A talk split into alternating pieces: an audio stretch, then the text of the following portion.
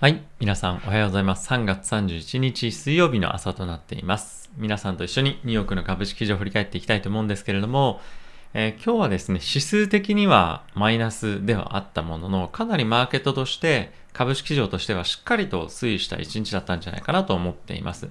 えー、オープンした直後はですね、金利が、えー、昨年の年初ぐらいな水準の、えー、金利水準まで上がってきていて、全体的にですね、お、大丈夫かなっていうような動きではあったんですが、まあ、その後、金利が少し下がってきたこともあって、えー、マーケット息を吹き返して最終的にはマイナスでは終わったんですけれども、えー、小型株を中心に大きな、まあ、買いが、えー、しっかり入っていた銘柄も多く見られたんじゃないかなと思っています。で、金利はですね、未だ10年債なんですけれども、1.7%の水準ということで、えー、まだまだ高いんですけれども、えー、マーケットの動き見てみると、そこまで悲観、悲壮感があるかっていうと、まあそうでもないかなと個人的には思っています。で、この、やはり裏には、アメリカのですね、経済政策っていうところが一つ期待としてあると思っています。で、えー、これの内容はですね、まだ詳細は出ていませんが、約、えー、2トリリオンダラーですね、200兆円規模というふうに言われてはいるんですけれども、まあ、こういったところからの、えー、まあ、お金が入るとかっていうよりも、まあ、今回のえ経済政策に関してはですね、実際に、えインフラとか投資ですね、インフラ投資に対してお金が入るということもあって、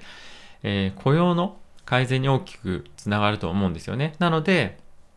これまでのその給付金とかっていうよりも実体経済の影響っていうのは僕はポジティブに大きくあると思います。なので、えこういったところに対しての期待はですね、僕は結構強く持っていまして、でかつ、えー、インフレが、えー、ちょっと危ないみたいな声出てますけれども、まあ、ここはやっぱ10年ぐらい見てみると、インフレってやっぱなかなか起こしたくても起こせなかったんですよね、アメリカ政府も。なので、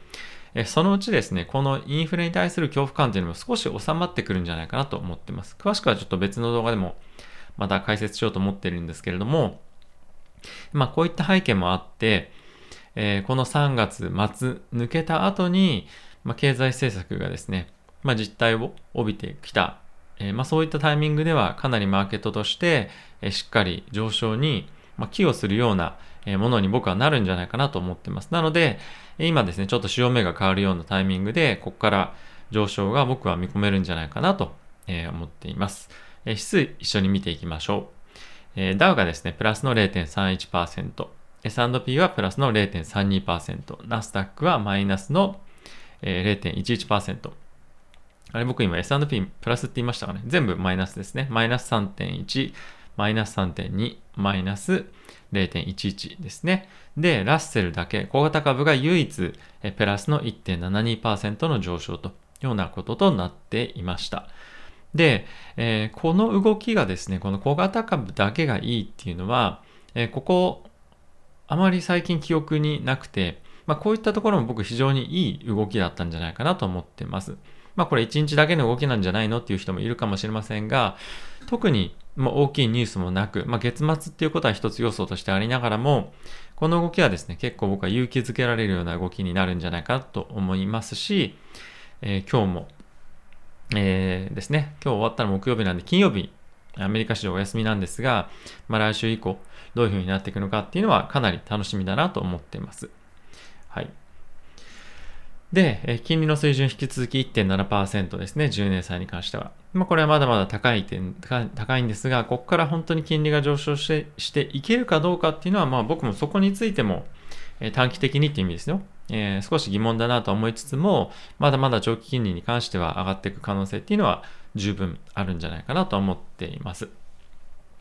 はい。で、セクター別で見ても大きく売られてる、買われてるセクターっていうのはまあないかなとなので、全体的に結構まばらな動きをしていたんじゃないかなと思ってます。ただし、まあ、少し安心感があるのが、やっぱりですね、金融機関が昨日は買われていたんですね。えー、ファンドの生産なんていう話も出てましたけれども、やはりもう、ちょっと一過性のニュースというか、えー、ここに関しての、まあ、注目度合いっていうのは少し落ちてきていて、えー、全体でもでもですね、6000、えー、ドル、あ、違う、6000億ドルの、まあ、損失がマーケットであるんじゃないかというふうに言われていますが、まあ、そんなに大きくなく終わったなというような感じにこのまま収束するんじゃないかなと個人的には思ってます。なので、ちょっと一旦マーケット冷えましたけれども、ここから経済政策とともにマーケットの機運は高まっていくんじゃないかなと思います。ヒートマップ見てもですね、えー、なんとなくあんまり方向感がないような動きっていうのが見て取れるんじゃないかなと思ってます。はい。まあ、テスラがですね、4%を超えてきているっていうのが非常に僕としては、まあ、なんていうんですか、心が楽になるじゃないですけど、やっぱりテスラが上がってこないと、まあ、個人投資家に関してのモーメンタムっていうのがやっぱり影響あると思うので、えこの辺はですね、勇気づけられる一つの要因になるんじゃないかなと思ってます。え、ニュース一緒に見ていきたいと思うんですけれども、ニューヨークの連銀総裁に関してはですね、今後ワクチンがさらに接種進むことによって、経済の回復っていうのが、まあ、しっかりとしたものになるでしょうと。で、かつ、今後はですね、えー、なんていうんですか、経済全体として、まあ、押し上げられていくというようなシナリオに関しては、かなり、えー、角度が高い、まあ、可能性が高いっていうふうに、まあ、思っていますよというようなことを述べていました。はい。で、あとはですね、今、金利上がってきていますけれども、まあ、まだまだ低金利だと。で、えー、こういったことはですね、借入コスト、全体の借入コストの、まあ、その下げに、まあ、寄与するということもありますし、えー、こういったことがですね、えー、中小企業に対しても、まあ、より、え経済をブーストするような要因にもなるんじゃないかというようなコメントも出ていました。まあ、今後金利がどうなるかっていうのは、まあ、一つ注目。特に今10年債がやっぱりえー、どこも注目されてるとは思うんですが、まあ、5年とか7年とか、まあ、あとは特に短期で2年とか、そのあたりの金利が、えー、上がってくるかどうかっていうところは、この方が言っている、えー、なんていうんですか、その借り入れコストが経済をブーストするかどうかっていうところにより寄与するような、えー、金利水準というか金利になってくると思うので注目したいとは思うんですが、まあ、やはりまだ、えー、2年とかそういった本当に短いところの金利に関しては、大きく伸びてきていないというところで、やっぱまだ安心感僕はあるんじゃないかなと思ってますね。実体経済に対しての影響という意味では。はい。あとはですね、アトランタ連銀の総裁からコメント出てましたけれども、えー、夏の、まあ、このシーズンに向けて、えー、レジャー関連の予約とかがですね、非常に今強く入っているというようなことを述べていました。で、そういったこともあって、えー、夏には月に100万人の雇用の伸びっていうのも見せるんじゃないかっていうふうに言っています。で、やっぱこれ僕自身も感覚としてやっぱあるのが、海外っていうのは、今もそうだと思うんですが、室内で、まあ、食事をするというよりも、結構そのテラスに出て食事をするということが多いんですよね。で、それに伴って短期的にレストランとかそういったバーとかっていうのは、まあ、人員の増員っていうのをするすると。なので、まあ、本当にどんどんどんどんこういったところの需要が人々が外に出ていけば、まあ、人を雇わざるを得ないというような状況になるとは思うので、え夏の雇用増に関しては僕もかなり期待をしています。で、えこれがですね、えー、まあ、雇用統計とかそういったところの数字にしっかりと出てくれば、ま、僕はですね、マーケットとして、本当にその実体経済が回復してきてるんだっていうところにつながってくると思うんですよね。今は期待感だけでまだ終わってると思うんですが、まあ、こういったところの数字がしっかりと見えてくれば、もう一段高っていうのはあるというふうに僕は思ってますし、えー、今回の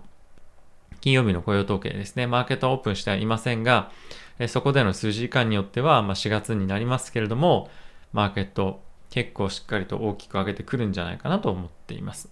はい。えドイツのバイオンテックですね、えコロナウイルスのワクチンの生産量なんですけれども、え20億回分の25億回分の、ま生産キャパシティに拡大させるということらしいです。まあこれはですね、えマーケット全体に対していいニュースだと思いますし、まあ、先日ですね、ファイザーが独自でワクチン開発すると言っていいふうに今言ってましたけれども、まあ、ワクチンはかなり儲かるぞっていうところが、まあ、これあると思うんですよね。実際裏に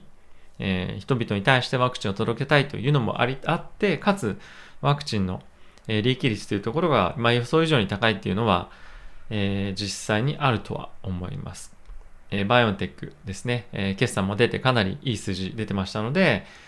えまあ、ここ最近ちょっと一瞬ですね、あの落ちてました、えバイオ関連の銘柄にも勇気づけられるようなニュースかと思うので、え非常に、えいいニュースだったかなと思っています。あとはですね、IMF 世界通貨基金ですけれども、来年度、再来年今年もですかね、えー、全体的な経済成長予想というのを引き上げる予想、予定としているとコメントをしていました。はいまあ、まだどれぐらいの拡大かっていうのは正式には発表されてないんですけれども、やはりですね、一番、えー、牽引しているのが、アメリカの追加景気刺激策であったりとか、経済政策ところの影響というところが多いというふうにコメントしています。で、やっぱりダウンサイドは何かっていうと、コロナの感染拡大というふうに引き続きコメントはしています。これ、えー、やっぱりまだ世界各国、まあ、特にヨーロッパなんですけれども、感染拡大をしている地域があるというところが、やはり一番大きなリスクというような発言は出ていますので、まあ、こちらに関しては、え、目新しいリスクっていうのは出てきていないかなと思っています。はい。えー、まあ、今日一日だけのリバウンドなので、えー、これで大きく上がっていきますよっていうふうに言ってると、またその一日あたりで一喜一憂してるな、みたいにふうに